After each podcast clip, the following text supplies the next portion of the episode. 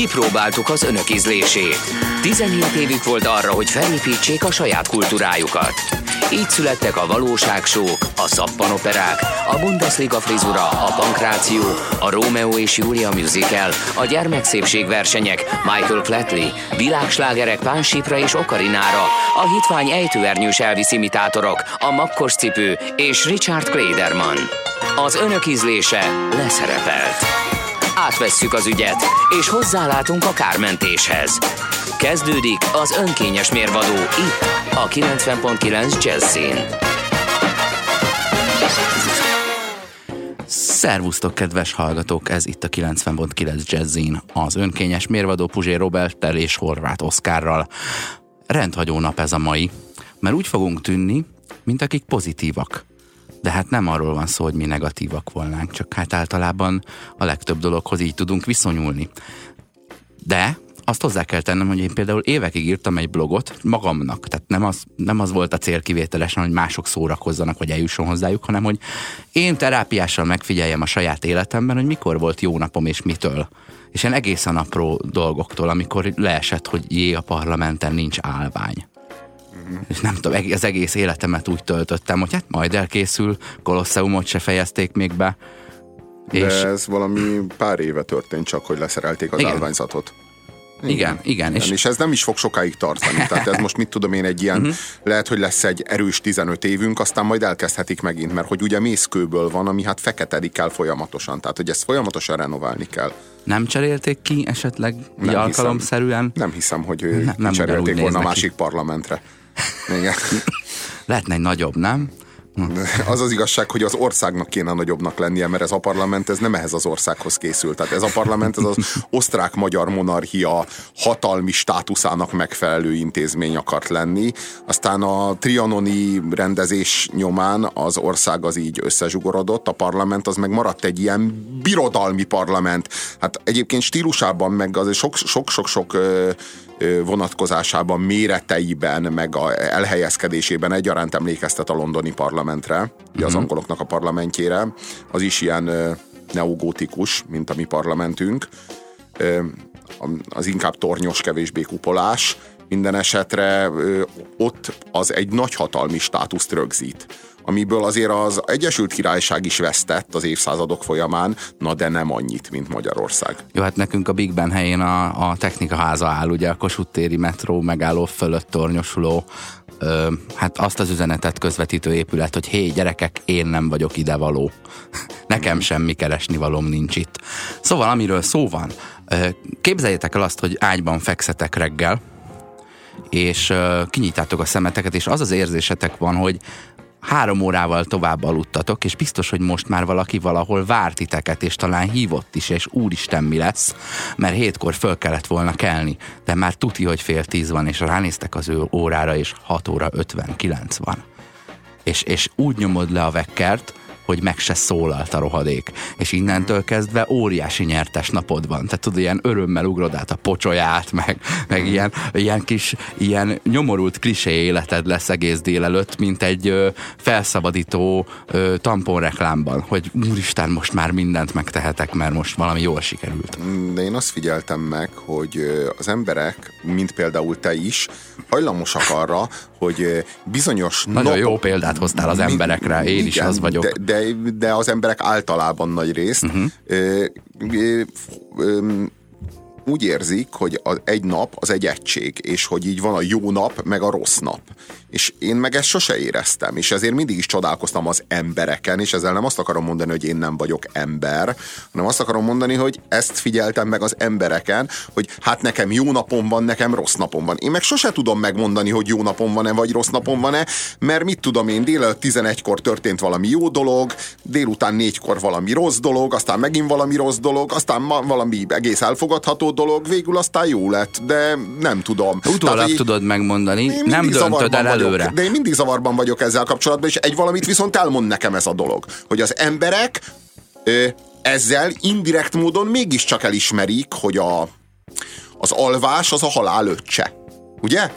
Tehát, hogy az, hogy az al, alvástól alvásig tartó időszak, uh-huh. az az én jó napom, vagy rossz napom, kvázi egy egység. Úgy kezelem, mint egy életet. Egy kicsi élet. Egy kicsi élet az életből kimetszve, amit lehatárol a halál, mint egy kontinens tenger, óceántól óceánig, és, és, és azt egy egységként lehet szemlélni. Tehát úgy lehet, úgy lehet nézni, hogy arra azt lehet mondani, hogy az egy jó nap, vagy az egy rossz nap. De senki sem mondja azt, hogy hát nekem nagyon jó másfél napom volt, mert ugye tegnap elkezdődött, és ma délig jó volt, és ma délben elcsesződött, és azóta rossz. Tehát, hogy ilyeneket senki nem mond, mert mindenki úgy veszi, hogy a nap, hogy a alvástól alvásig a kicsi halállal, vagy a halál öccsével lehatárolva, az egy, az egy olyan egység, ami, ami önmagában áll. És így értelmezi. De én meg te, sose értettem te úgy, ezt. Te úgy érted, hogy téged az érdekel, hogy jó életed lesz-e, és az a végén fog kiderülni, úgyhogy mindegy, hogy kedden rossz napod van-e, meg szerdán jó, mert a végén majd összeadod. Nem. Úgy, ahogy a tőzsdén nem érdemes leszállóákban kiszállni valamiből, mert akkor vesztesz valójában. Amíg a tulajdonodban van, mindegy milyen értékű, mert az fog számítani, hogy mikor adtad el, és mennyiért. Tehát ne, mindegy, hogy kedden rossz napod volt-e a számokban, ha egyszer pénteken fogod eladni. Én értem, de én úgy tudtam, hogy a tőzsdén, a lesz, amikor elkezdődik a leszállóág, akkor kell eladni. Amikor elindul valami lefelé, hát akkor kell eladni. Az nem egy pillanat, és hogyha valaki akkor nem adta el, vagy úgy érzi, hogy lesz még ennél magasabb, akkor benne marad. Aha. Mit tudom én? Na. Hát ezt a játékot én nem játszom. Helyes. Szóval, szóval hogy, hogy én, én, én, én nem gondolom, hogy a végén derül ki, vagy hogy a, amire kifut, hogy a minden jó, ha a vége jó. Azt gondolom, hogy van benne egy csomó jó, van benne egy csomó rossz, de nem tudnám rámondani, hogy hát ez nekem kifejezetten egy jó napom, a, a tegnapi az meg egy rossz napom, mert nem érzek, de hogy mondjam, én, én nem érzem azt, hogy nekem a napomat összegeznem kéne, mert nem érzem azt, hogy különösebben ez a nap egy egység lenne, pusztán attól, hogy alszom, al, aludtam előtte, meg utána nem is. Nem is érdekel, ne, mert nem arról beszélünk, hogy milyen a vége, hanem hogy hogy kezdődik, és a te prekoncepciód alapján, mert jól kezdődött, vagy történt valami jó, te döntesz-e úgy, hogy ma mindennek örülsz, aminek máskor nem szoktál. Tehát az olyan apró pillanatok, amikor egyszerre fogy el a köret meg a hús. És mm-hmm. nincs az, hogy te jól kiszámolta, hát csak nem értett hozzá valaki, és nem meg volt pakolva egy teknős béka méretű rizssel a tányér, és na, volt rajta három szem hú, ö, hús. Vagy, vagy amikor csak így rá, ránézel valamire, amihez közöd nem volt, de párhuzamos, pedig nem is kéne annak lennie, és akkor és nem kényszeresség, mert nem te helyezed úgy, hanem örülsz annak, hogy úgy van. Mm, ez, már a kény, ez már a kényszerbetegség előszobája, mert amikor te örülsz annak, hogy az párhuzamos, az már egy olyan referenciáról árulkodik a fejedben, hogy a az párhuzamosan jobban van. Hát és annak örülök, hogy nem nekem kell megcsinálni. Igen, igen, igen, igen, igen. Tehát, hogy a, a világban rend van, nem neked kell rendezned a világot. Egyébként ezekről a kényszerekről, ezekről nagyon érdemes beszélni, mert például ezek a párhuzamosságok, én nekem például vannak ilyen kényszereim, sőt, hát gyerekkoromban nekem ez problémát is okozott, aztán valamennyire rendeztem, tehát most már tudom kezelni a kényszereimet.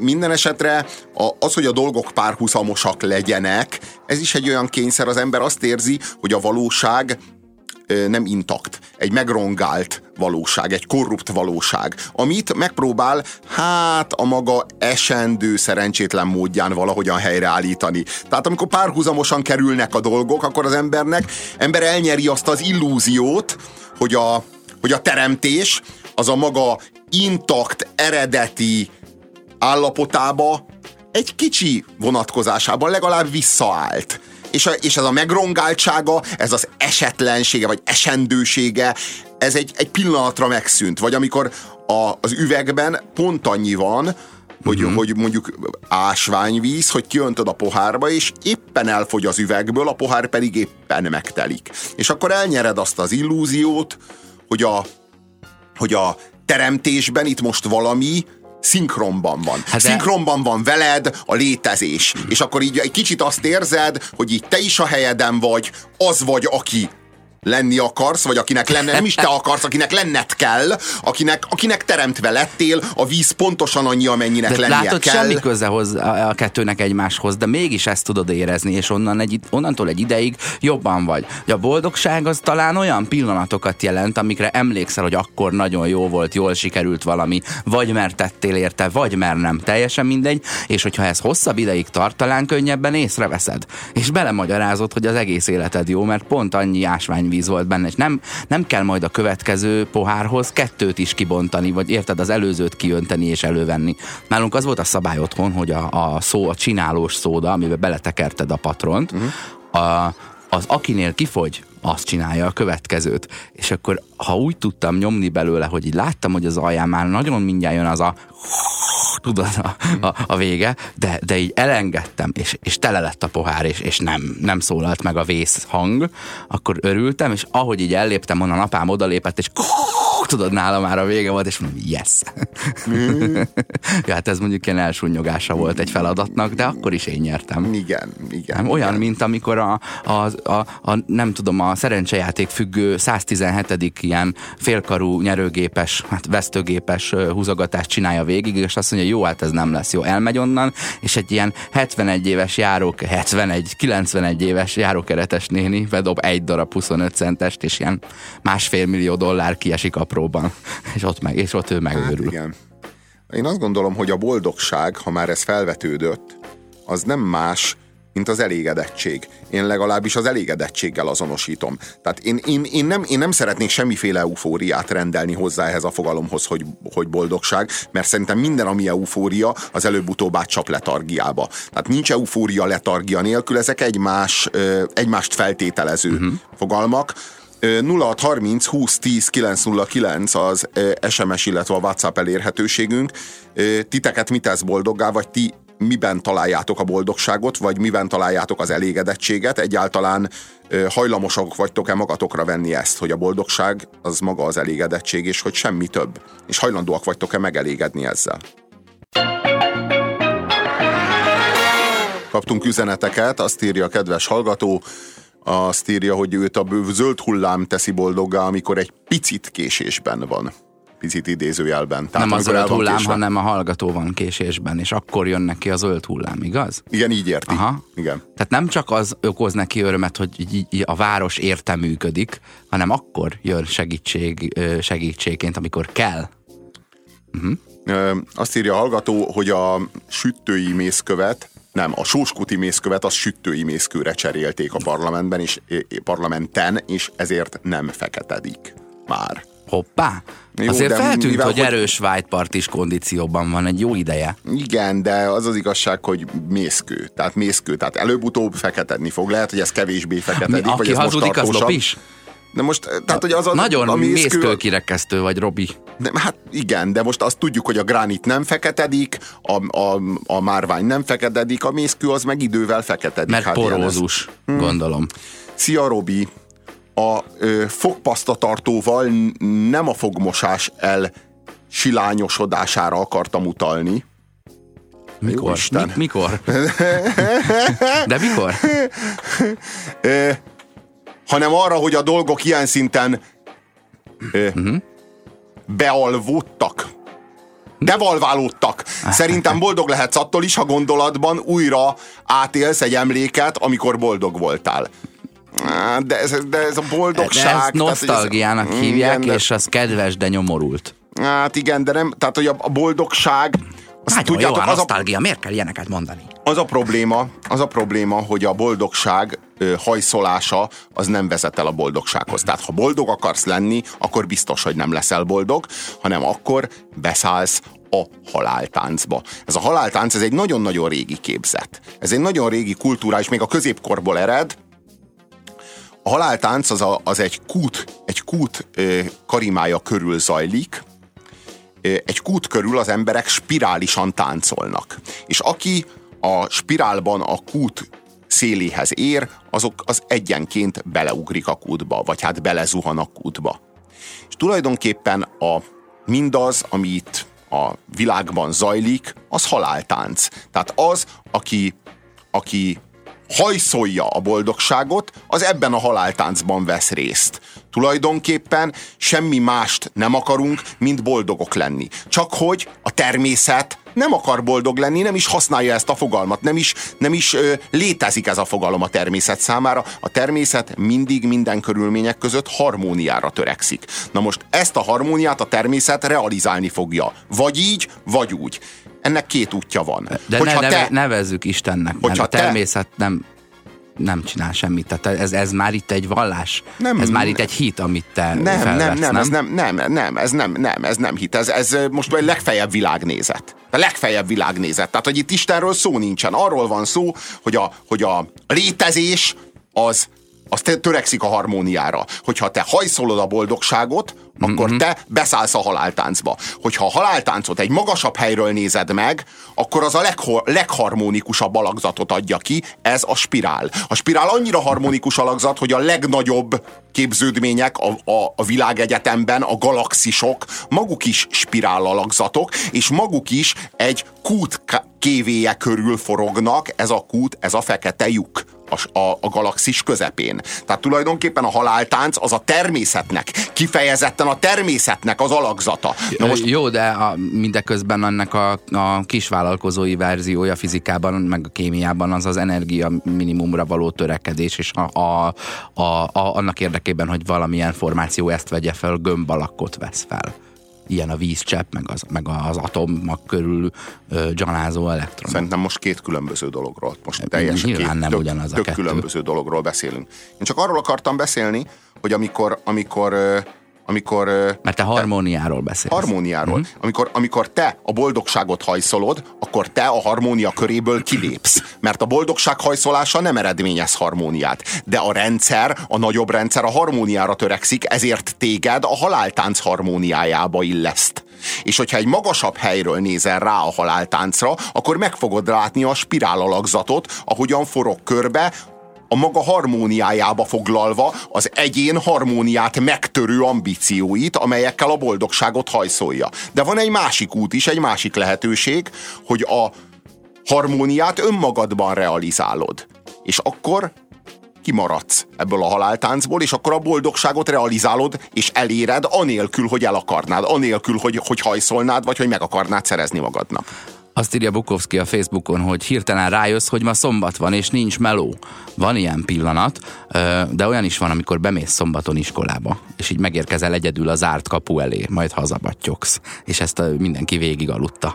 Azt mondja Pál Fidani, az egyik kedvenc ilyenem volt, amikor tél végén a kabátzsebemben felejtettem tízezer forintot, és három hónappal később, mikor éppen nagyon jól jött, megtaláltam. Én nyaralni voltam, és az egyik országban eldugtam a pénzemet, mert még ott nem járt abban az országban, mondom, beteszem valahova, és úgy megyek el sétálni, hogy a fele pénzem nálam van, a fele a szálláson, nem járhatok olyan rosszul. Majd elfelejtettem az egészet, és három nappal később egy másik országban már a recepcióst akartam megfenyegetni, hogy hova tűnt a pénzem, amit a beltéri egység alá tettem egy lapos borítékban, nagyon, nagyon korszerű rejtek helyett találva, és soha nem lett meg. Tehát úgy kellett utaljak még magamnak mindenféle forrásokból, mire hazajöttem. Ez volt januárban, és április végén vettem volna föl azt a cipőmet, ami a megfelelő időjáráshoz alkalmazkodik, és benne volt az összes pénz, amit magam elől úgy eldugtam, hogy magam sem emlékeztem rá. De ez nem, ez nem egy boldog pillanat, hanem a saját hülyeségeddel való szembenállás. Na, de a pénz megvan. Ja, azért azt szeretjük. Építészszakértő írja nekünk, hogy a termék, terméskőhomlokzatot nem kell néhány évente felújítani, ha szintelen, hidrofobizáló impeg, impregnálással látják el a kő felületét. Lásd az Üllői út és az Ecseri út sarkán álló templomot. tizennyolc éve nem feketedik. Jó, hát oké. Okay. Így legyen így. Nekem ugyan nem hiányzik az állványzat a parlamentről. Sziasztok, az egy jó nap, amikor beolvassátok az es em es-emet. Na hát akkor ez egy jó nap. A boldogság maga az elégedettség. Úgy néz ki, István egyetért. Aztán azt írja, valójában a megszületés a belépés a haláltáncba. Nem, én nem gondolom, hogy a megszületés a belépés a haláltáncba. Én, én azt gondolom, hogy ahogy neked bármikor lehetőséged van arra, hogy kiszállj a haláltáncból, és minden nap be is lépsz a haláltáncba, ha belépsz a haláltáncba. Ez neked, ez, ez, ez neked szabad döntésed, és nem a születéseddel léptél be a haláltáncba. A haláltáncból ki lehet maradni. Tehát mondjuk nehéz lenne azt mondani, hogy a Buddha, amikor ül a fa alatt, és megvilágosodik, akkor épp a haláltáncba lép be.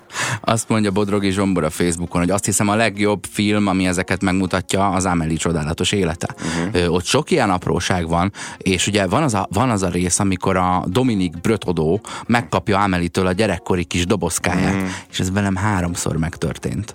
Kaptam. Ugye a gyerekkori, gyerekkori játékai. Utoljára ilyen másfél hónapja.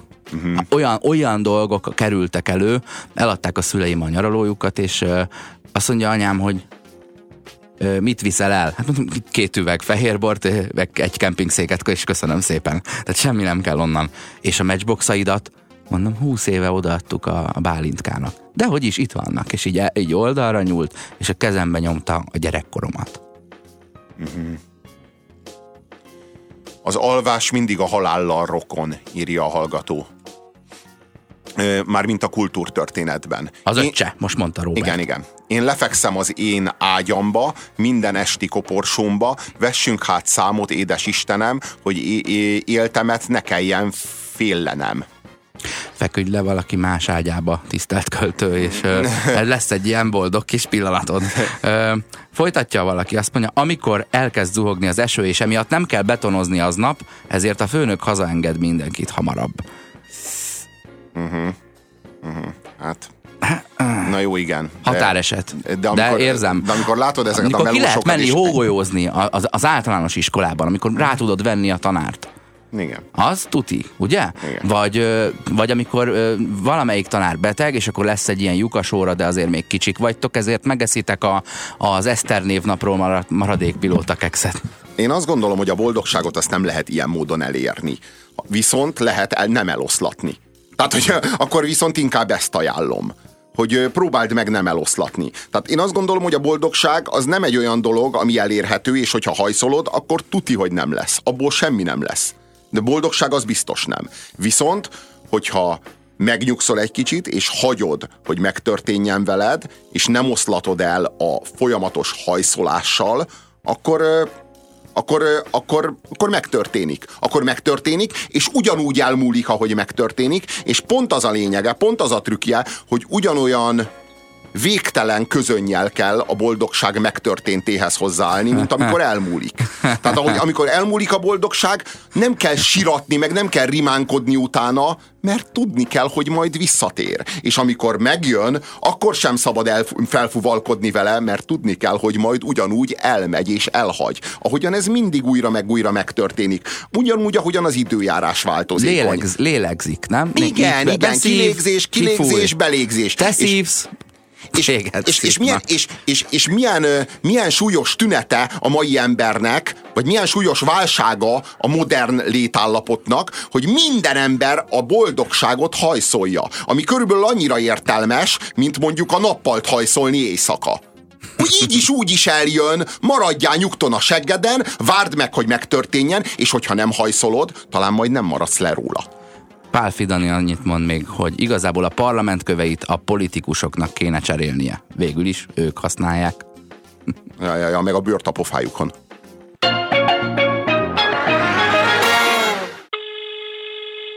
Hello, Reni vagyok. Én nagyon szeretem a műsort, de szóval túl sok a duma. A több zenei ott tenne. Örömmel hallgatom meg a rádió műsorodat, Reni. De ez itt a miénk, és a magunk képére formáljuk. Ez az önkényes mérvadó a kilencven egész kilenc Jazzyn. Nem szolgálunk, formálunk. Hamvas Béla az rendszeresen ír a megrongált létezésről. A, a, a korrupcióról. Azt írja, hogy az ember korrumpálódott, az ember megromlott, de magával az egész világot magával rántotta erre, ebbe a korrupcióba, az egész teremtett világot. Kvázi, ez arról szól, hogy ugye a világ az, az által létezik, hogy mi a fogalmainkkal értelmezzük azt. Tehát, hogy a, a, ez, a, ez a valóság, ez a mi fogalmainknak a kivetülése által létezik. Na most ennek a megrongált létezésnek, ennek három különböző síkja van, és három különböző síkját különbözteti meg.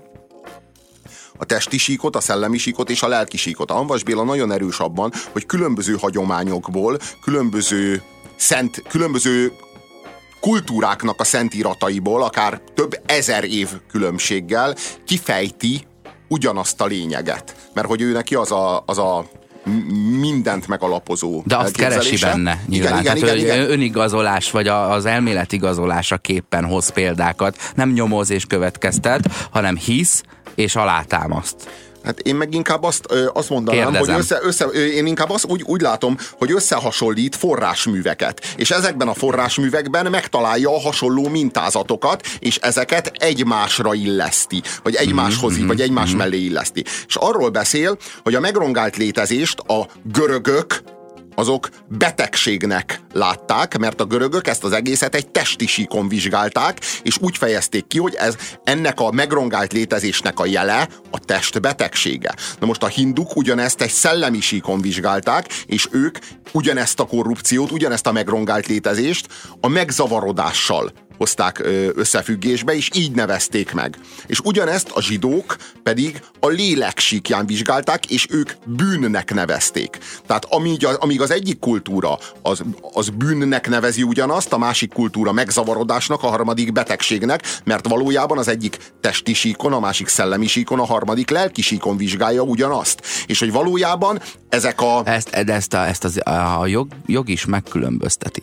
Nem? Hogy egy, mondjuk egy gyilkosságot előre megfontolva, vagy a szellemi képességeid hiányában, vagy hirtelen felindulásból követtél el. De nagyon helyesen teszi, hogy, hogy megkülönbözteti. Ez majdnem ugyanez a három. De nagyon, de nagyon, hmm. de nagyon helyesen teszi, hogy megkülönbözteti. És a bűnről van szó, és ebből a, kett, ebből a háromból kettő bűn, egy pedig kvázi felmentés, de egyúttal egy alkalmasságnak, alkalmatlanságnak a kijelentése. Na de ez is érdekes, hogy egy pszichopata elkövet egy gyilkosságot, aki ugye, akinek, akiben ugye nem szereltek lelket. Tehát, hogy az ő esetében beszélhetünk bűnről. Tehát, hogy mivel, hogy ő lelkifogyatékos, mert ez egy lelkifogyatékosság. Ne, nem azért bűn, mert szerinte az, szerencsére. Na tehát de, nem, de... nem arról beszélünk, hogy ön szégyelli magát.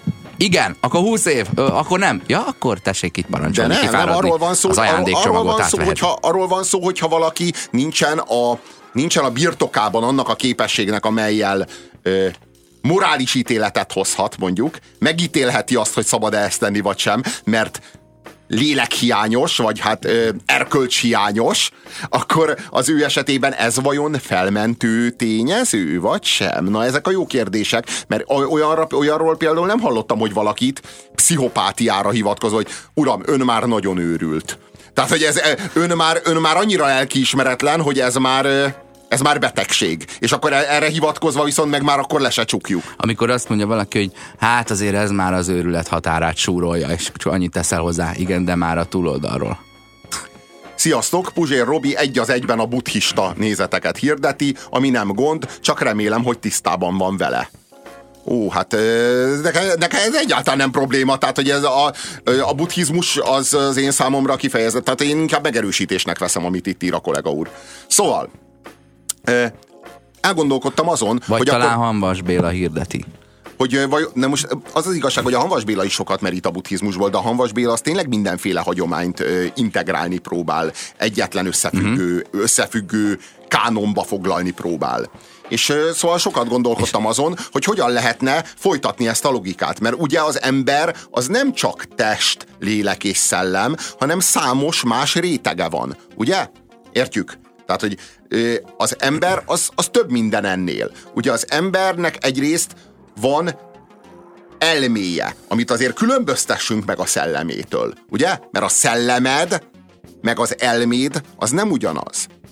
Ugyanakkor meg az embernek nem csak teste van, de szexusa is van. És ez, a, ez két különböző testi funkció, amennyiben a testedről, vagy amennyiben a szexusodról beszélünk. Bár mind a kettő testi, de ezeket azért érdemes megkülönböztetni. Sőt, hát az elme és a psziché, vagy szellem mellett beszélünk egóról is. És az egó is egy, egy, egy különálló entitás az emberen belül.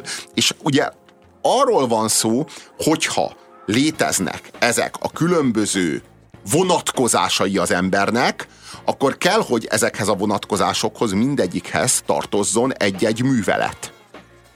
Vajon mire való a test, mire való az elme, mire való a nem, mire az ego, mire a psziché és mire a lélek? Nekem azért az az érzésem, hogy ez már egy továbbbontása annak, hogy, hogy ö, test, szellem és lélek. Uh-huh. Mert a, a lélekhez tartozik az ego, a, testhe, a testhez tartozik a nemiség. Semmiképp csak sem a, a lélekhez, tén... bocsássál meg, semmiképp sem. Ha már valahova tartozik az ego, sokkal inkább a szellemhez tartozik az ego, mint a lélekhez. Tehát a, a lélekhez semmiképp... Robival összeverekedünk, levenném a hangot. És ilyen szóval... izé, catfight, tudod? Szóval, jó, jó. Szóval hogy, hogy mindegyiknek, mindegy, mindennek, ami az ember, annak van művelete, mert kell, hogy legyen művelete. És ilyen módon az elme művelete a tudomány. A test művelete a sport. A szexus, a nemiség művelete értelemszerűen a szex.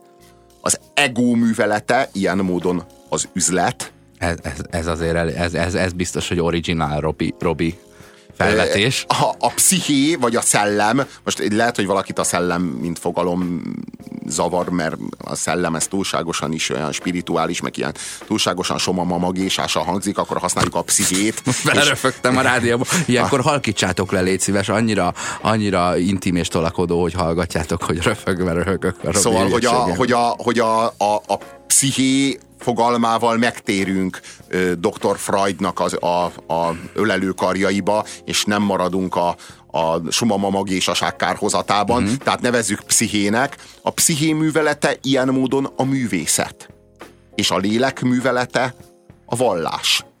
Na most milyen rétegek vannak még? Bocsánat, miért nem a hit? Ami egy keksz, de ennek hmm, érdekes, kérdés, érdekes kérdés. Én azt gondolom, hogy a vallás komplexebb, mint a hit. Tehát a, a, a, vallá, a, a hit, az csak a Értem, hit, az, az csak az egy... kialakul spontán akármi, a vallás ki van dolgozva, nem, és nem, így nem, meg nem, van nem. Én, úgy gondolom, hogy, én úgy gondolom, hogy a lélek érzékszerve a hit, és a vallás a művelet. Tehát, hogy a, a lélek, amivel a, amivel a lélek, amivel a lélek érzékeli a, a, a, a vallás tárgyát, kvázi a numinózumot, amit most a mi kultúránkban Istennek ha. hívunk, az a hit. De ez egy tulajdonképpen egy érzékszerv, persze nem érzéki szerv, tehát nem mm-hmm. a hat érzékünk egyike, hanem egy, vagy öt, igen, az öt érzékünk egyike, hanem egy olyan érzékszerv, ami, ami túl van ezen, ami, ami a lélekhez tartozik, és mivel, hogy egy ilyen lelki érzékszerv, ezért aztán nem a fizikai létezés körében van, hanem azon kívül áll. Mondasz valamit, én ugye én nagyon kevés dologban hiszek, semmilyen valláshoz nem vonzódom, vonzódom, meg kedvelek embereket, akik hisznek dolgokban, csak nem tartozom közéjük, és, és én azt gondolom, hogy én egy, én egy vallást például megérteni tudok, és az kevés. Hogy valaki, érted, hogy valaki tényleg megérzi, ami kicsit azért ilyen varázslósan hangzik, mert most akarja érezni, hát ezért megy oda, hogy átjárja őt az a jó érzés, igen. Hogy itt valaki valami olyanról beszél, amiről hát nem tudjuk, hogy úgy van-e, de olyan jó érezni, hogy igen, hogy de igen. Amikor ránézel egy emberre, aki hisz, és látod rá az arcán az üdvözültséget, akkor most menj oda hozzá, és magyarázd el neki, hogy ne csináld, nem jó ez neked, ne vagy, ha, vagy ha jó is, vagy ha jó is, hülye vagy. Én tőlem, Tehát, én tőlem üdvözülhetnek nyugodtan emberek, amíg a négy dolog. fal között ez csinálják, és ja, ja, nem, nem kötelező csinálni az Andrássy úton ja, ja, ja. üdvözlést. Szóval... Üdvözöllek. A... Üdvözüllek. Üdvözüllek. Üdvözüllek. Dicső lovag. Igen. Az, e, tehát, tehát ott tartottunk, hogy az elmeművelete a tudomány, a testé a sport, a nemé a szex, az egói az üzlet, itt, itt vitatkoznék a pszichéjé a művészet, a léleké a vallás. Na most a kérdésünk, hogy a nulla hat harminc húsz tíz kilenc nulla kilences es em es, illetve WhatsApp elérhetőségünkre küldjetek már nekünk további rétegeket. Nem gondolom azt, hogy feltérképeztem az egész. Na, erről a... beszélek, hogy felbontottad a szerintem eredeti hármat, és akkor innentől kezdve ez nem hétből meg nyolcból, hanem akkor már akármennyiből is állhat. Lehet. Tehát lehet, hogy valaki azt mondja, hogy a bőr egészsége, az is egy réteg. Érted? Vagy, az, vagy a, a, megélt, a megélt kor. Meg, na jó, de nevezzetek meg olyan vonatkozási területeit az embernek, vagy olyan, olyan fénytöréseit az embernek, amelyeket, amelyeknek létezhet művelete, és akkor nevezzük meg, és akkor emeljük be ebbe a kánonba.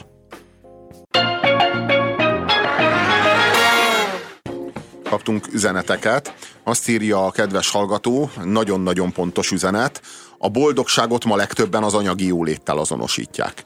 És hát nagyon nem az. Sőt, tulajdonképpen az anyagi jólét ö, ö, iránti közöny az már majdnem a boldogság. Tehát az már a boldogság előszobája. Hú, tehát amikor úgy állsz, hozzá, úgy állsz hozzá az anyagi jóléthez, hogy hogy van, vagy nincs, majd lesz, vagy nem lesz, hát igazából meglátjuk, majd na, kiderül. De, na, de, ez, ez már a boldogságnak az előszobája. Ide kétféleképpen lehet eljutni. Az egyik az, hogy ilyen nagyon aszkéta, ilyen el, nagyon elvonulós, egyszerűen nincs szükséged olyan javakra, amit leginkább pénzért kaphatsz meg. Tehát az erdőben laksz, vagy Tibetben, vagy valami olyan helyen, ahol egy ilyen harminc fős közösséggel épp megte- megtermelitek a lecsónak valót, és, és köszönöm szépen, ennyi elég is volt. Mm. És luxusjavakat, és ebben most beleértem a cipőt is, nem fogyasztotok. Ez az egyik útja. A másik az, hogy meghaladod a létminimumot, amit nem a gazdasági értelmében ö, fogalmazok meg, úgy valaki szerint az húsz, meg harmincöt, meg negyven ezer forint, nem is a minimálbér, hanem a neked jóleső lakhatásod és élelmezésed és a családod biztonsága. Ami egyébként nincsen messze az átlagkeresettől. Én nem, nem akarom mondani, hogy mennyi, meg nem akarok itt pénzezni a rádióban, de hogy tegyük fel, hogy mondjuk százötven ezer forint az átlag, nem fogalmam nincs, hogy bruttó vagy nettó bér az országban. Nagy, az azt jelenti, hogy, hogy az embereknek szinte a fele ez alatt, és kicsit kevesebb, mint a fele, e fölött keres. És valószínűleg ettől az összegtől nem annyira elrugaszkodva, mondjuk a kétszereséért, vagy a kétszeresénél, ha egy ember annyit keres, boldogan, válogatás nélkül leveheti a megfelelő felvágottat, ami szerinte jól néz ki. Uh-huh. Boldogan vehet valamiért, hirtelen fázik aznap, vehet egy felsőt, nem hazamegy érte, és el tud menni pihenni azért, hogy élvezze is azt, hogy dolgozott. És nincs olyan messze, tehát nem arról beszélünk, hogy másfél millió forintot, meg négy milliót kell, meg bankár, igazgató, izének, nem tudom minek kell lenni. Tehát nem, és az még nem gazdag, az a, nagy, az a legfelső kategóriában kereső. Tehát ezt is ne keverjük össze, mert a, a nem tudom milyen banknak az igazgatójának nincs repülőgépe. De ha van, akkor is csak egy van neki. Ami ciki? Csak. Csak. Ja, hülye, ja, ja. hülye. És hülye. Csak egyetlen szigete van, ahova az egyetlen repülőgépével elrepülhet. Óriási távolságok vannak a, a mi világunkban, ahol azért keresünk pénzt, tehát mert, mert a, a világnak a másik fele, az annak teljesen mindegy, hogy kerese pénzt. Mert egyszerűen máshogy kell életben maradnia. Tehát, hogy, hogy ez a másik útja, hogy, egy, hogy addig tolod, amíg mondjuk, hogy kétszer olyan jól keresel, és így köszönöm szépen, biztonságban vagyok, és, Csak és már nem, nem éppen, tudod mondani. Hogy... Csak ezt már nem tudod mondani, mert ha már az ne, elmúlt harminc évedet, addigra. De ha az elmúlt harminc évedet azzal töltötted el, hogy egyre előrébb és előrébb lépj ezen a bizonyos létrán, egyre följebb és följebb lépj, gyakorlatilag az elmúlt harminc éved determinál téged, meghatároz téged. Tehát harminc, letelt a harminc év, azt mondod, hogy elég. harminc év hajtás, harminc év gürcölés, harminc év verseny után, intenzív verseny után, azt mondod, hogy elég, és megállok. Mit kezdesz másnap reggel magaddal? Kinyílik, fölpattan a szemed hajnali hat órakor, mert kelni kell, mert menni kell, mert részvényeket kell jegyezni. Mit kezdesz magaddal? Mit kezdesz a következő de harminc nagyon, éveddel? Nagyon le, Ez, ebbe a válságba kerülnek bele azok, akik, akik beszálltak ebbe, és nem tudnak kiszállni. Igen, a kiégés veszélye, hogyha túl nagy a hőmérséklet, vagy a hőfok, vagy nagyon megpörgetik magukat, akkor bizony, akkor bizony lehet bármilyen munkahelyi emberből egy Kurt Cobain huszonhét éves. Arról beszélgetünk itt a szünetben, ami nektek volt szünet, mi meg közben ugyanúgy léteztünk, mint akkor, amikor hallotok, hogy én vitatnám azt, hogy az egónak a megművelése az az üzlet volna. Csak a Robi nem szereti az üzletet, hanem szerintem az a verseny. Aha. Meg a pózolás, meg a hiúság, meg egy csomó verseny, ilyen, de ugye verseny, a verseny, verseny én lettem az első. A verseny, igen. Tehát az üzlet, az, az a versenyen értelmezett ö, fogalom. Az üzlet, az üzlet az napjainknak a legtrendibb versenye. Tehát így leginkább arról van szó, hogy napjainkban a verseny az üzlet. De valóban voltak olyan történelmi korok, amikor nem a verseny volt az üzlet, és lesznek is, jönnek még olyan történelmi korok, amikor majd valószínűleg valami más lesz az elsőrendű verseny, és nem feltétlenül az üzlet. Egyébként, amiről beszéltél az imént, ezt a Buddha végigjárta. Eleinte ugye ő Szithartha herceg, ő egy, ő egy, ő egy, ő egy királyfi volt, ő egy királyfinak született, tehát hogy ő a, ő a vagyonban dúskálva nőtt fel. Aztán meg elment remetének, és kipróbálta a teljes nélkülözés körét, és tényleg csontásoványodott, és így szerezte meg azt a bölcsességet, hogy a a boldogság meg a teljesség az nem a dúskálásban, és nem az, nem az aszkézisben van, hanem a mértékben. Hogy a mértéket kell megtalálni, és a mérték az, ahol te megállsz, és azt mondod, hogy elég. Az az egyetlen forrása a boldogságnak.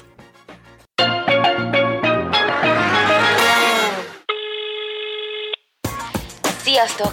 Én Evelyn vagyok, budapesti ö, hallgató, és a Szanditól szeretném kérni azt a, azt a jód, jódli számot, tudjátok.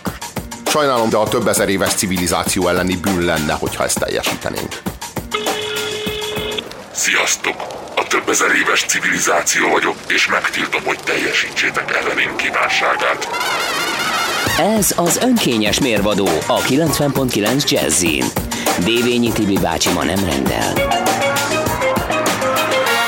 Kaptunk üzeneteket, azt írja a hallgató, a húr elpattan, ha túlfeszítik, de ha laza, nem szól szépen. Uh-huh. Ezt Buddha meghallotta, gitározni tanította az egyik öreg a gyerekét, és mutogatta neki, hogy hogyan kell, hogyan kell, a, kell játszani rajta, és amikor ezt meghallotta Buddha, akkor megvilágosodott, akkor még nem volt Buddha, és akkor megvilágosodott, és akkor rájött arra, hogy a mérték. Tehát, hogy nem szabad túlfeszíteni, mert akkor elpattan, nem szabad lazán hagyni, mert akkor nem feszül, nem tudsz játszani rajta, hanem, hanem, hanem a mértéket kell megtalálni. Na de valahol vajon középen. Hol jó, ugye mondjuk egy egy hegedű húron tudsz játszani, mit tudom én, másfél oktáv, annyit se. Érted? Ö, mennyiből? Mondjuk a zongorán lévő hét oktávból, ami így esztétikus nagyjából az emberi fülnek, uh-huh. abból tudsz más felet. Uh-huh. Egy, ilyen, az egy szűkebb kis gerenda, és még abból sem biztos, hogy eltalálod azt, ami, ami így kulturálisan esztétikusnak lett kikiáltva, és megfelelően temperálva a, füled, a fülednek. Még nem jó, még nem jó, már nem jó. És közte volt valami. Valahol jó volt közte, de közte is van egy ö, elég széles sáv. Azon belül kéne megtalálni azt, hogy, hogy kalibrálni azt, hogy hol pontosan. De a jó kalibrálás az pont olyan, hogy túlmész, visszajössz, tudod, és így intervallumfelezéssel megtalálod, de ezt az időben nem tudod csinálni, hogy ó, akkor voltam boldog, igen, akkor volt jó. Igen, igen. De valójában ez a, a maga a kérdésfelvetés rossz, hogy mikor voltam boldog. Mert itt és most sosem fogod azt érezni, hogy most vagyok boldog. Mindig egy kicsit többet akarsz majd. Ezért felejtsd el a boldogságot, ezért kell az elégedettségre koncentrálni, ezért kell a mértékre koncentrálni. Ha megtalod a mértéket, meg tud, tudod, mikor leszel boldog? Ha majd ki tudod mondani a szájaddal, hogy elég. Ahányszor kimondod, annyiszor leszel boldog. Ahányszor kimondod egy nap, hogy elég, ennyi köszi elég, ez most így elég, annyiszor leszel boldog. Megvan az a vicc, amikor a, a mit tudom én, Pistike azt mondja az iskolában, hogy hát nekik mindenük megvan. Kérdezgeti ugye a tanár a gyerekeket, hogy milyen körülmények között élnek, hiányzik-e valami, és nekik, nekik mindenük megvan. Honnan tudod? Hát tegnap apukám még késő este hazajött, odahányt a szoba közepére, és anyukám azt mondta, hogy már csak ez hiányzott. Ilyen karnyújtásnyira van a boldogság, csak a percepción múlik. Egyébként, amiről a, a Buddhával kapcsolatban szó volt, hogy ő, hogy ő megvilágosodott, amikor meghallotta ezt, hogy ö, sem túl feszíteni, sem túl lazítani, hanem valahol középen van a mérték. Hogy ez, ez az állapot, ezt lenne érdemes a boldogság helyére illeszteni a közgondolkodásban. Ez, amit ott és akkor történt a Buddhával, ez nem a boldogság volt. Ezt úgy hívják, hogy katarzis. A katarzis az a megtisztulás. A Hamvas Béla úgy hivatkozik a katarzisra, ugye említettem a megrongált létezést, ezt az elemi korrupciót, hogy a katarzis állapotában, a katarzis pillanataiban visszaregresszálsz, vagy visszaeszmélsz a korrupció előtti létezés állapotába. Tehát egyfajta ideális, egyfajta tökéletes állapotba, de csak egyetlen pillanatra. Na, nem, nem jó az egész. Ö, a, a Buddhának volt katarzisa, hogy felismerte igen, igen. azt, hogy a, az igazi igen. jó dolog, az az optimum.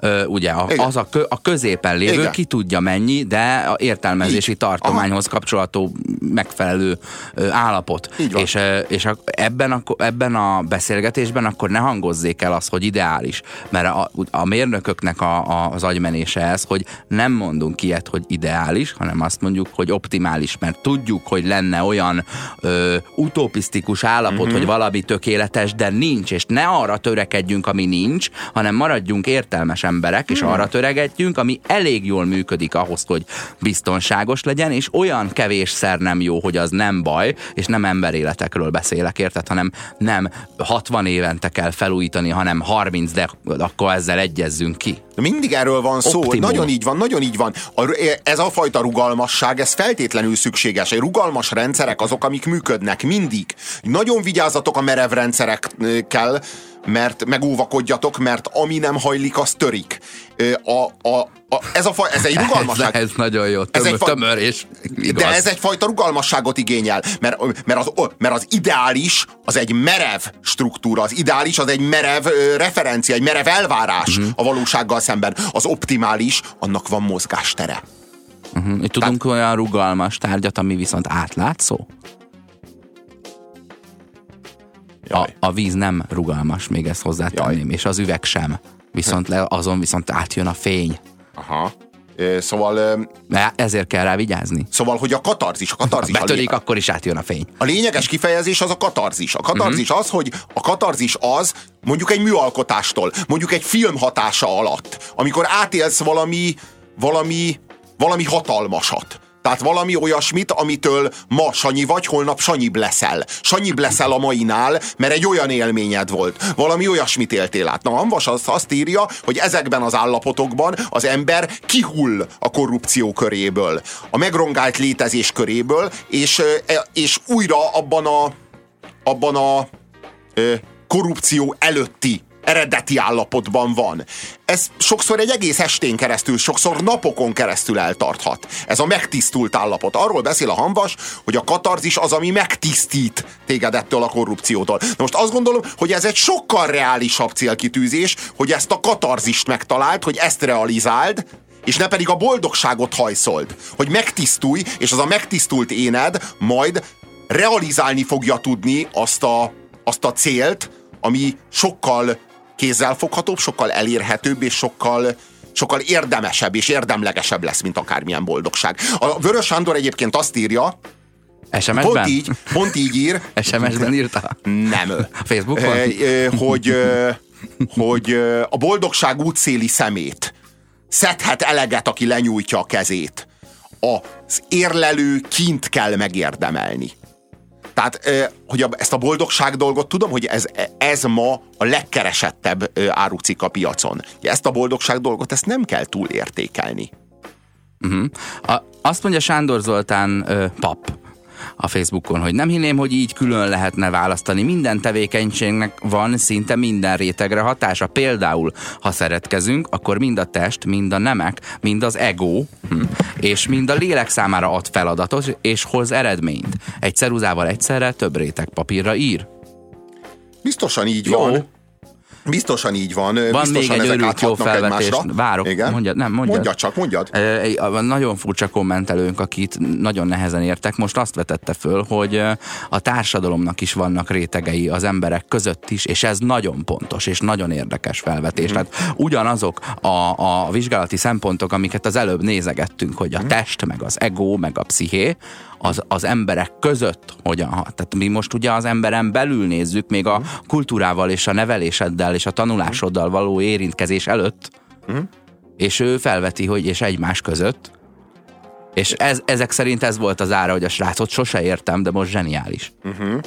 Ö, miért nem vizsgáljuk meg a hiánytüneteit ezeknek a különböző rétegeknek? Uh-huh. Ö, mi... Ö, Mi a hiánytünetem? Ugye, ugye az elme művelete a tudomány, de mi az elme hiány tünete? Tehát mi, mi, a, mi a hiány betegsége, ha úgy tetszik? Az ugye, őrület. Hát nem, én azt gondolom, hogy nem. Én azt gondolom, Butaság. hogy ez a, ez, a, ez, a debil, ez a debilitás. Tehát amikor valaki uh-huh. elme gyenge. Tehát az elme, az elme rétegének a hiánytünete az, a, az ez az, az ilyen um, imbecilitás. Uh-huh. Akkor a testé az értelemszerűen a testi fogyatékosság. a... ugyanolyan életet élnek ők is. Van, van, van, ö, ne, jó, én kimondom, világ, én kimondom a dühös hallgatók a, hangját, mindig, nem, nem mindig te, amit nem, gondolnak, nem, te de a ott nem érdekel. Dühös médiahatóság hangját mondott ki. A, a, a, nem, a nem hiánytünete, vagy a nemiség hiánytünete az értelemszerűen az aszexual, aszexualitás, ugye, akinek de nincsenek szexuális módon. Ha, ha ilyen be, be, bekiabálós műsorunk lenne, tehát ne, nem lenne betelefonálás, de egyszerre be lehetne kiabálni. Nagyon, hogy, nem, hogy, lenne. Nem, Nagyon lenne nem lenne jó világ. Nagyon nem lenne jó, de, de, nem, de, de nem, hidd el, hogy nem élveznéd. Nem biztos, hogy te akkor még itt leszel. Ja, ja, ja, ja. Bár alul a, alul, alul a akkor, víznek bár alul a víznek árja. és mi, a, és mi, az, mi az ego hiány tünete? Na hát, hát az alig, ha nem a szent, a szent, a szentség. Aha. A szentség. Na most ez az érdekes, hogy itt mindegyik egy ilyen fogyatékosság volt, de amikor az ego hiány tünetéről beszélünk, akkor nem egy fogyatékosságot említünk, hanem egy emberi nagyságot. Tehát a, a, az ego hiány tünete a szentség. A... Az, az ego az egy létező, egészséges, szükséges összetevő, de mondjuk mint a só. Uh-huh. Érted? Egy, egy bármilyen ételben a sónak az aránya mennyi? Uh-huh. És egy tömb só az mire jó? Ö, majmot fogni a sivatagi sóban. Uh-huh. És vizet találni vele. Mi a, mi a psziché hiánytünete? Ez az érdekes, mert ez nem az elme. Tehát itt nem valami elmefogyatékosság, itt a szellemi rétegek hiányáról beszélünk. Tehát amikor valakinek Tudod? nincsenek szellemi Aha. perspektívái, a, nincsen szellemi horizontja. A monotonitás tűrése, igénylése, vagy a munkába menekülés. Tehát, hogy én azt szoktam mondani, hogy a hogy a, a szaktudás az, amit a piacra viszel, és eltart, mondjuk, legtöbb embert, és ö, működteti a világot, hogy az egyben maradjon. És a művészet, ami élvezhetővé teszi azt, hogy működik, és érdemes miatta benne élni. Uh-huh. És a kettő egymást kiegészíti, és ezért támogatjuk a művészetet. És soha nem kérjük számon, hogy és a művészet meg miért támogat minket? Hogy, hogy élvezhetjük? Milyen igazságtalan. De ez, nem szabadna ezt. De pont a Vörös Sándor írja, hogy ez egy rossz vicc, hogy mi támogatjuk a művészetet. Tehát, hogy ezt így felejtsd már el. De mintha a művészet rászorulna arra, hogy te támogasd. Hát ez tehát, az... ez, ez az, olyan szintű szereptévesztés. Tehát, hogy így te, szorult, pont Na, te szorulsz ne, rá arra, ne, ne, hogy a ne. művészet támogasson téged. A másik réteget támogatsz, érted? A, a művészet a te szellemedet támogatja, a te pénzed, az meg a művészet testét, hogy ne halljon meg. Legfeljebb egy művészt, vagy kettőt. Ö, jó, de nem a nem. művészetet, maradjunk ennyiben. Oké, okay, okay, jó, persze, ja, ja, ja, nem ja, ja. szorul rá a maga... Nagyon nem. A, Nagyon nem. Inkább, a fogalom így, de nem inkább, fog kihalni. Ja, ja, ja, inkább, inkább a, a pénzes zsákos csávó szorul rá a művészet támogatására, azt hiszem. Szóval, hogy, szóval, hogy a, a, én azt gondolom, hogy a pszichének a hiánytünete, vagy a szellemnek a hiánytünete, az sokkal inkább az az eltömegesedett droid létállapot, aki a... Tudod, ezek a... Ezek a A, a felvilágosodás szörnyszülöttjei, akik az életértelmét azt a, a neurotranszmitterekből akarják kifejteni, meg a, meg a molekulákból akarják kifejteni. Tehát, hogy a, amikor bezáródnak a szellemi horizontok, és marad egy ilyen nyomorult droid létezés szellemi távlatok és kilátások nélkül. De ha még molekulákból akarnának valamit kife- kinyerni, akkor azért azok nem a tömegemberek és a szürkeség, hanem a tudom, tudomány. De a tudomány, igen, csak a, csak a, csak a molekulákból ö, soha semmi igazán szellemi nem származik. Tehát, hogy abból nem származik ki semmi, a legfeljebb testi. És akkor végül ott tartunk, hogy mi a lélek. Mi a lélek hiánytünete. Hát ez alig, ha nem maga a pszichopátia. Ha, ha egy napot eltölthetnék ebben a műsorban úgy, hogy ez a szó nem hangzik el. Ábrándozzál csak. Soha. Azt írja a kedves hallgató. Egyik Woody Allen film kulcsmondata, ami hajlik, az vicces, ami eltörik, az nem vicces.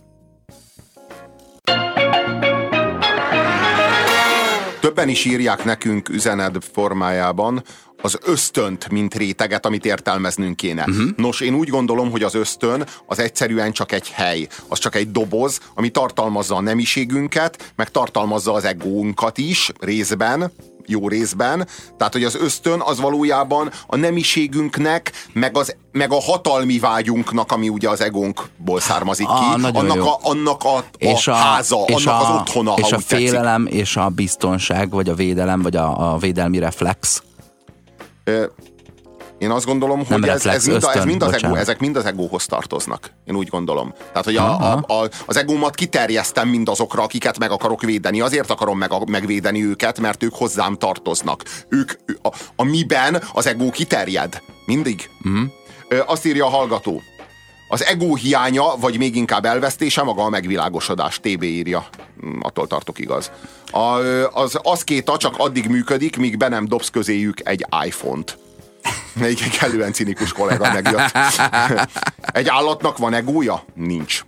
Nincs egója. Nincs egója, és hát eleve nincs énje, nincs én tudata, ugye? Ha, ha valaki nem tudja, hogy meg fog halni, az nem tud arról se, hogy van, ugye? Tehát, hogy ahhoz, hogy, ahhoz, hogy, hogy a saját létezéseddel tisztába jöjj, ahhoz tisztába kell jönnöd azzal, hogy majd egyszer nem leszel. Ahhoz képest vagy most. Robi, te miért jegyzed meg egy csomó vicces dolog után, hogy cinikus? Értem, hogy cinikus, és az lehet vicces is, de ö, így azonosít, de nem, azonosítod de... a cinizmust mindig, olyan bocsánat, kicsit elmarasztalóan. Bocsánat, én meg vicce, röhögök. De, de, de, de én nem mind, a, a, önmagában valami vicces, az nem feltétlenül cinikus. Ez kifejezetten cinikus volt. Tehát, hogy itt a kollega úr azt állította, hogy addig, addig az két a csak, amíg egy iPhone mindegyik bedobsz közéjük. Mindegyik az két a csak azt várja, hogy dobják az a jó csak értem. Olyan, nincsen, minden szentnek maga felé hajlik a keze. Láttam én már karonvarjút, te is. Láttam már sok ilyet, apám, aki azt mondta, hogy megkeresi az Istent, aztán tudod, mit talált? Egy iPhone-t. Na, ez lett a nagy Isten keresésből, apuka. Hmm. Most erre ezt hogy hívjam, hanem úgy, hogy cinizmus. Azt írja a hallgató.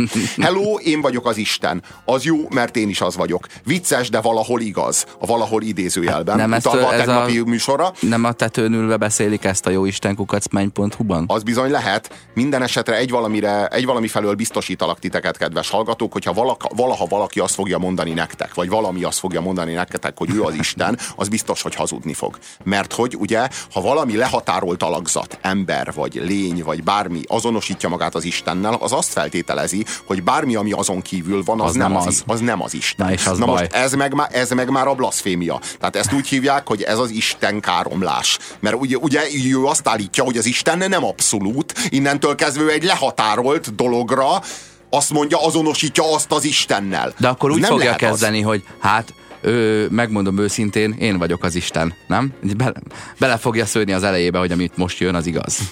Azt mondja Máté a Facebookon, hogy az elme felszórása showval pedig a bulvár. Nos, az a, a bulvár az nem pusztán az elme felszórása showval. A bulvár az az elme felszórása showval, a az ego, na jó, nem az egói, nem. A, a szellem felszórása showval, és a lélek felszórása showval. Tehát, hogy itt, a, itt az elme, szellem, lélek hármas felszórása showval zajlik a bulvárban. Ugye azért, amikor megnézed mondjuk a Hajdú Péternek a Frisbee című műsorát, ott azért nem pusztán arról van szó, hogy igénytelenséget tanulsz, nem pusztán arról van szó, hogy ostobaságra nevel, hanem arról van szó, hogy a másik ember személyes tragédiája fölött való szórakozásra kondicionál téged. Tehát itt nem pusztán az elmével, meg a szellemmel van dolgunk, vagy inkább annak hiányával van dolgunk, hanem nagyon is a lélek, nagyon is a lélek felsértése az, ami zajlik. Ugye értjük? Kép Fear Deniro monológ, smiley. Segítsél már, hogy mire gondolsz egész konkrétan. De nem az ösztönhöz tartozik az ego? De az ego az ö, nagy részt az ösztönhöz tartozik, sőt azt gondolom, igen, elsősorban az ösztönhöz tartozik, ugyanakkor az ösztönhöz nem csak az ego tartozik, hanem a nemiség is az ösztönhöz tartozik, hogy más példát nem mondjak. Uh-huh. Boldogság csak akkor létezhet, írja a kedves hallgató, ha létezik szomorúság is. Szomorúság nélkül hogyan értelmezed a boldogságot? Ha soha nem vagy szomorú, nagyjából soha nem vagy boldog sem. Csak én azt gondolom, hogy a cél az nem a szomorúság és boldogság váltakozásának a fenntartása, hanem az, hogy a kettő között találjunk egy ösvényt. A boldogság és a szomorúság között találjunk egy nyugodt, normális, kiegyensúlyozott, homeosztatikus állapotot. Amit a húról mondtál az előbb. Igen, valami olyasmit. Tehát, hogy én azt gondolom, hogy mindig a mérték megtalálása a feladat. Na most, mi az összefüggés vajon, kedves hallgatók, a pénz és a szabadság között?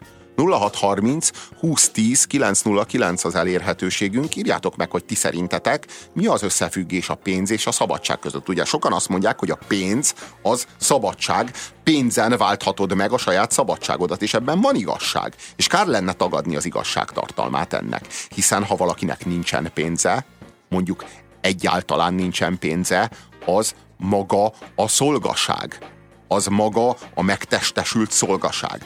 Ugyanakkor, ha lesz pénze, valamennyi pénze, abból válthat magának szabadságot, bizonyos mértékű szabadságot.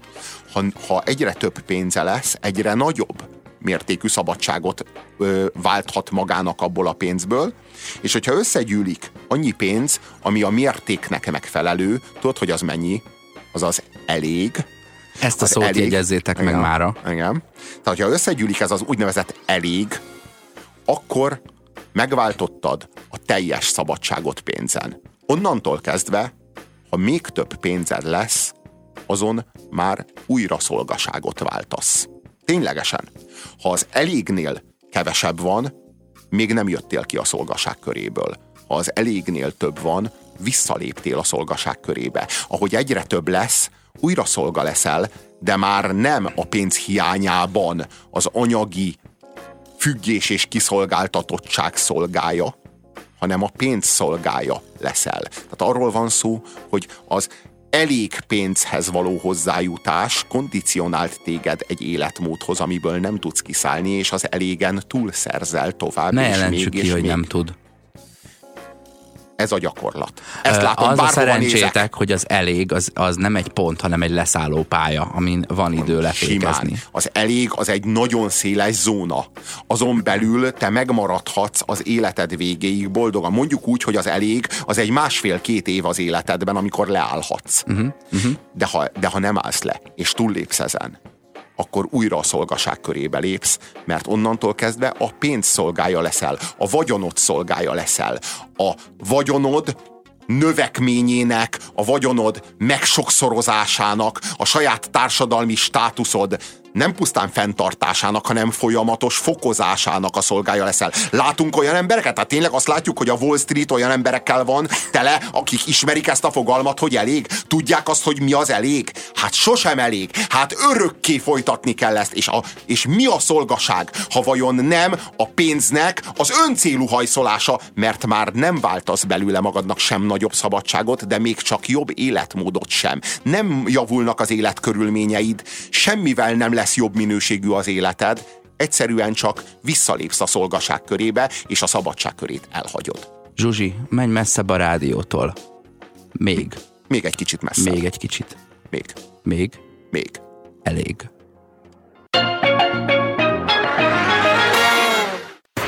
Sziasztok, Dani vagyok, és szeretném kérni Sakirától azt a vaka-vakásat. Dani, jó lenne, ha megértenéd, hogy a kívánság műsor olyan szó összetétel, mint a békeharc. Vagy kívánság, vagy műsor. Ez az önkényes mérvadó a kilencven pont kilenc Jazzyn. Dévényi Tibi bácsi ma nem rendel. Megtudtuk, hogy melyik Robert Denirós dumáról volt szó a Kékférből. Uh-huh. Isten nem állhat felettem, és én sem állhatok ő alatta. Mert arról van szó, hogy te is az Isten vagy. Egy kihasadt darab az Istenből. Tehát, hogy félreértés ne essék, az Isten nem rajtad kívül van. Az Isten az integráns és, és transzcendens. Tehát, hogy felejtsd el ezt a kívül-belül vonatkozást, mert az Isten áthatja ezt az egészet. A... Ö, A boldogságnak a vonatkozásairól, meg a szabadságnak és a pénznek az összefüggéséről beszélgettünk az elmúlt másfél órában, és hát a kérdés az az, hogy, hogy amikor elhagytad az elég zónáját, azt amikor elég valamiből, és, és behajtasz a pénz szolgaságának a zónájába, akkor miért hajtasz még? Mert igazából az életed minősége már nem lesz jobb, ha több pénzt szerzel, de mégsem tudsz megállni. Mégis hajtasz tovább, már mindenkiről gondoskodtál, az összes családtagod fényűzően boldog, a gyereked, gyerekének, a gyerekének, az unokájának, az ükunokájának, a dédunokájáról is már gondoskodtál, és még mindig hajtasz. Miért hajtasz? Mert nem hoztál létre lehet, hogy nem hoztál létre szellemi javat, csak anyagit. Tehát, hogy gondoskodtál, ami az anyagi gondoskodást kell, hogy jelentse, hiszen az anyagi világrendben élünk, és ez ne legyen probléma, vagy én tőlem legyen probléma, de fogadjuk el, különben nagyon nem fog sikerülni gondoskodni. Ö, hanem, ugye például veled előfordul, hogy azért beszélsz sokáig, mert még úgy érzed, hogy az a megszólalásod, az a speeched, az a monológod nem tartalmazott elég értéket. Igen, igen, tehát arról van szó, hogy már gondoskodtál, már, gondos, már gondoskodtál ö, tizenkét ö, generációról, vagy tizenkét utódodról, a unokád unokájának, a dédunokájának, az ükunokájáról is gondoskodtál, már mindenkiről gondoskodtál, de már alapítványoknak is fizettél, és mégsem tudsz leállni, és mégis folytatod a pénzcsinálást. A válasz: miért? Démoni megszállottságból. Semmi másért. Ez a démoni megszállottság. Az, amikor már szolga vagy. Már a pénzrab szolgája vagy. Mert megtanultad a leckét, hogy kell, és még. És erről a tripről nem tudsz lejönni, hanem bezáródtál ebbe a démoni kerékbe, és ebből kiszállni nem vagy képes. Azt mondja Dolgos Ákos a Facebookon: a szellem hiánytünete a Mónika Show.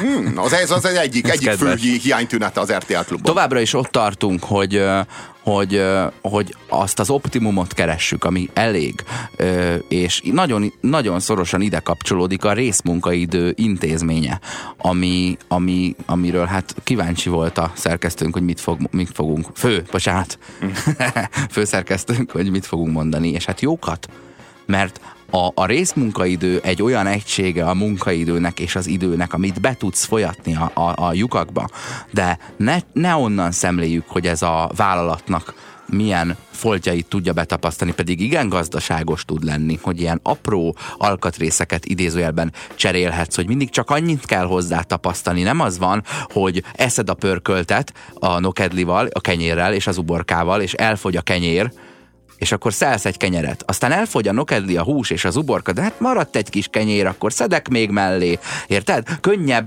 kiegyensúlyozni a mérleget, ha nem csak öt kilós darabjaid vannak. De könyörgöm, eleve a nokedli mellé kenyeret szelni, az milyen? Jó, más? Most mindegy, a lényeg az, hogy nem egyszerre fogyott el, és, és jó, e- ezen az alapon túlmész azon a leszálló pályán, amiről azt mondtuk, hogy az az elégnek a megtestesítője. A részmunkaidő két szempontból is igen hasznos ö, eleme lehet a a foglalkoztatásnak, a munkavállaló szempontjából, és a munkavállalót azt így nevezzük már embernek, és a következőt kell erről tudni. Ha neki nem elég az a pénz, amit meg tud keresni, igen, azért, mert nem tanult eleget, talán azért, vagy nem olyan képességekkel született. Viszont a méltósághoz mégis ugyanannyi joga van, és ez, ez a fontos, én, én akár elmarasztalom az előbbi kettőért, de megértem az utóbbit, hogy ugyanannyi joga van hozzá, és hogyha ő ezért a méltóságért hajlandó még két órát a piacra vinni a nyolcon felül, hogy a méltósággal élhessen, és elérje azt az élet színvonalat, ami neki elég, akkor hadd tegye meg. Uh-huh. A másik, a másik megközelítési módja a részmunkaidőnek az az, hogy mondjuk én művészember vagyok, de nem hoztam létre egy önálló gazdasági egységet, vagy egy vállalkozást, hogy így járjak, keljek, hétfőn anyagért menjek, kedden, szerdán fessek, csütörtökön múzsával találkozzak, és pénteken megint dolgozzak egy picit. Márpedig ilyen keretek között fogom tudni megtartani az életemet, és az alkotásomat is. Uh-huh. És ehhez kell az, hogy mondjuk akkor én nem nyolcat akarok, hanem hatot, vagy négyet, vagy szerda, csütörtök, pénteket. Lehet, hogy nem fogok száztízezer forintot kapni, meg kétszázkilencvenet. Lehet, hogy nyolcvanötöt fogok. De rám hagyott valaki egy lakást, és ennyiből fenn tudom tartani, és köszönöm szépen, a maradék időben nyomot hagynék magam után. Uh-huh. És mi van akkor, hogyha mondjuk nekem személy szerint elég kétszázötvenezer forint, viszont nyolc óra munka túl sok?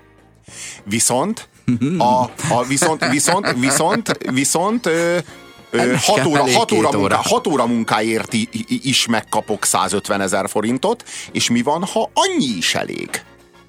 mert az elég egy zóna, egy leszállópálya, ami tartalmazni tudja a kétszázötven ezret is, meg a százötven ezret is. És mi van akkor, hogyha én nem mindenáron több pénzt akarok keresni, mert nem irigyeltem el a Wall Street pszichopatáit, hanem én a magam részéről szeretnék az elég zónában megmaradni, és nekem az elég zóna az még a százötven ezer forintnál is bőven ott van, és én nem pénzt optimalizálok a piacon, ahogy mindenki teszi, hanem munkaidőt optimalizálok a piacon, és azt mondom, hogy hat óra munkát akarok elvégezni, mert én a munkaidőhöz rendelem hozzá a pénzt, és nem a pénzhez a munkaidőt. Ami a munkáltató szempontjából az elég fogalomnak megfelel, az pedig szerintem a, a, az ide kapcsolódó rokon fogalom az a... a kötetlen munkaidő. Tehát az nem ugyanaz, mint a részmunkaidő, mert nem azt várom el, hogy te három órányi munkát csinálj meg, hanem azt mondom, hogy nem érdekel, hogy a nyolc órányi munkát te három óra alatt tudod megcsinálni, mert tehetséges vagy, és ezért nem verem le rajtad a két és félszeresét. És az sem érdekel, de az legyen a te kockázatod, hogy tizenegy óráig tart. De nem nézek rád, ennek az alapja a bizalom. Megismertelek, szeretem, ahogy dolgozol, tedd annyi idő alatt, amennyi, amennyi, amennyi ből neked kijön, és hogyha marad, akkor vidd egészséggel. Nem kell. Kaptunk üzenetet, azt írja a hallgató té bé, a valódi szabadság nincs relációban a pénzzel. A szabadság nem egy nyaralás vagy hobbi, szerintem sokkal inkább József Attila Két hexameter című versében érdemes keresni. Az a két hexameter, ez úgy hangzik, hogy miért legyek én tisztességes, kiterítenek úgy is, miért ne legyek tisztességes, kiterítenek úgy is, ugye? Nem tudok egyetérteni té bével ebben. A valódi szabadság nincs relációban a pénzelő, ezt írja. De igen, sajnos igen. A az egzisztenciális kiszolgáltatottságban, a nyomorban, tehát akkor, amikor az alapvető szükségleteid, érted? Nem vágyak, itt nem vágyakról beszélünk, szükségletekről, fűtésről, száraz otthonról, egy e, napi háromszori étkezésről, tiszta ivóvízről, tehát olyan dolgokról beszélünk, amelyek alapvetően hozzátartoznak ahhoz, hogy az ember egy, szabad legyen, ne függjön, ne, ne, ne, ne a nyomorult kényszerében, ezeknek a szükségleteknek a kényszerében és a szükségletek kielégítésének a rabszolgájaként tengődjön. Ehhez igenis szükség van bizonyos mennyiségű pénzre. Csak az elég, az elég, a mérték, az az, amit meg kéne találni, tehát az az, ami nincs meg. Azt írja a hallgató, azért csak a pénzzel foglalkoznak, már, már, már mint ezek a cégvezetők, mert nem maradt más az életükben. Dolgoztam milliárdos alkalmazottjaként, ő volt a legboldogtalanabb ember a cégnél. Itt ténylegesen arról van szó, hogy amíg megszerzed azt a pénzt, ami az elég, addig egy olyan élethez szoktatod magad, amiről aztán már nem tudsz leszokni. És így szépen kitámolyogsz az elégből bele az újabb szolgaságba. Azért kenyér, írja a hallgató, mert nokedlivel tunkolni relatíve nehéz. Igen, ezt Jucus írja nekünk. Röhögök, mert lány név. Tényleg jó. És azt írja a hallgató, pénzen az anyagi vágyaid láncaitól szabadítod meg magad. De, ha felszabadítod magad a vágyaid alól, a megértéssel, az egzisztenciális kényszeren kívül nem lesz más szabadság, amit pénzen ki tudsz váltani. Én csak részben értek egyet. Azt írja a hallgató, pénzen az anyagi vágyaid láncaitól szabadítod meg magad. Nem igaz. Pénzen nem szabadítod meg magad az anyagi vágyaitól. Teljesíted őket. Teljesíted és újabbakat termelsz. Tehát ezek a vágyak, ezek úgy, úgy működnek, hogy abban a pillanatban, hogy kielégülnek, ezek fiallanak. Tehát ahogy, a, ahogy meg... Ahogy... Jó, a második fele stimmel, viszont ha a vágyaktól szabadítod meg magad, akkor a pénz függőségtől is szabadulsz. De miért kéne szabadulnunk? Könyörgöm, mi ebben a világban élünk. Tehát a, ez az egész pénztől való szabadulás, ez, ez ha az erdőbe költözöl rambóskodni, akkor működik. Világos, nem, nem kell szabadulni. Tudod, miről beszélgetünk? De nem szabadulni. Nekem évek óta teljesen mindegy, hogy mennyit fizetnek a bármiért. Elszakadt, hála az égnek mondanám, de hát magamnak köszönhetem, de el, elszakadok tőle, és tök boldog vagyok így, de nem, a, nem úgy szakadok el tőle, hogy nekem nem kell, hanem elég. Na, és ez a kulcs szó. szó. Erről van szó, tehát hogy, hogy nem, a, nem, nem az a cél, hogy elszakadj a pénztől. Az a cél, hogy ne legyél a pénz rabszolgája. Tehát arról van szó, hogy a pénz tartozzon hozzád, ne te a pénzhez. Érthető, ugye? Tehát a probléma az mindig az, amikor, amikor valamit nem kontrollálsz. És ha valamit nem kontrollálsz, akkor az kontrollál téged. Tehát szabad csak akkor lehetsz, ha nincs pénzed? Kérdezi a hallgató, akinek nem sikerült megérteni azt, amit mondtunk. Nem. Szabad csak akkor lehetsz, ha elég pénzed van. És az nem azt jelenti, és, hogy és akkor felülök a repülőre, az a sok pénz. Ne, a arra... sok az azt jelenti, hogy több, mint elég. Na igen. A, tehát akkor lehetsz, hogyha elég pénzed van, csak ezt az elég pénzed van, ezt mindenki úgy értelmezi ebben az országban, de szerintem nem csak ebben az országban, hanem ebben a nyugati civilizációban, ami most már globalizáció révén a bolygót jelenti. Hm. Ezt mindenki úgy értelmezi, hogyha elég pénzed van, tehát ha elég, az azt jelenti, hogy több, mint kevés. De senki se úgy értelmezi, hogyha kevesebb, mint sok. Hanem mindenki úgy. Tehát az elég, az minden körülmények között a több, mint keveset jelenti. De annak felső határa is van, és ugyanúgy a boldogtalanság és a szolgaság határolja fölfelé, mint lefelé. És a több, mint több, ez több, mint sok. Ez, ez, ez, ezzel valaki kifejezi azt, hogy föl van háborodva. Több, mint testőr. Nem. Elég, mint testőr. Elég, az lett volna jó. Elég, mint festő. Azt írja a hallgató, nem lehet halott az Isten, hisz ő maga az eszköz. What? Hmm. A pénz a szerető, kivel tudat alatt megszöksz. Rímel, de legalább nincs értelme. Ja, nekem, nekem, nekem, engem áthatott azért. Igen? Mivel? Szent szellemmel? Nem, a bűnnel. A szerető, akivel megszöksz. Ez nem nem rendezed a lelki dolgaidat, hanem ö, elszöksz a bűnbe, nem elszöksz, uh-huh. nem szembesülsz. Szóval, szóval ö, tartsátok távol magatokat a démoni megszállottságtól, kedves hallgatók, és gyakoroljátok az elégedettséget nap mint nap. Milyen érdekes, hogy az elégedettség is úgy kezdődik, hogy elég, nem? A nap üzenete az, hogy legyen elég, mi küldtük. Úgy néz ki, hogy ezt, ezt sikerült ma összehozni. De köszönjük szépen a hozzájárulásotokat a mai műsorhoz is, ez volt az önkényes mérvadó a kilencven pont kilenc Jazzyn. es em es számunk nulla hat harminc húsz tíz kilenc nulla kilenc. Most van vége a műsornak, holnapig úgyhogy ne küldjetek semmit, elég es em est kaptunk, és ebből a műsorból is elég volt.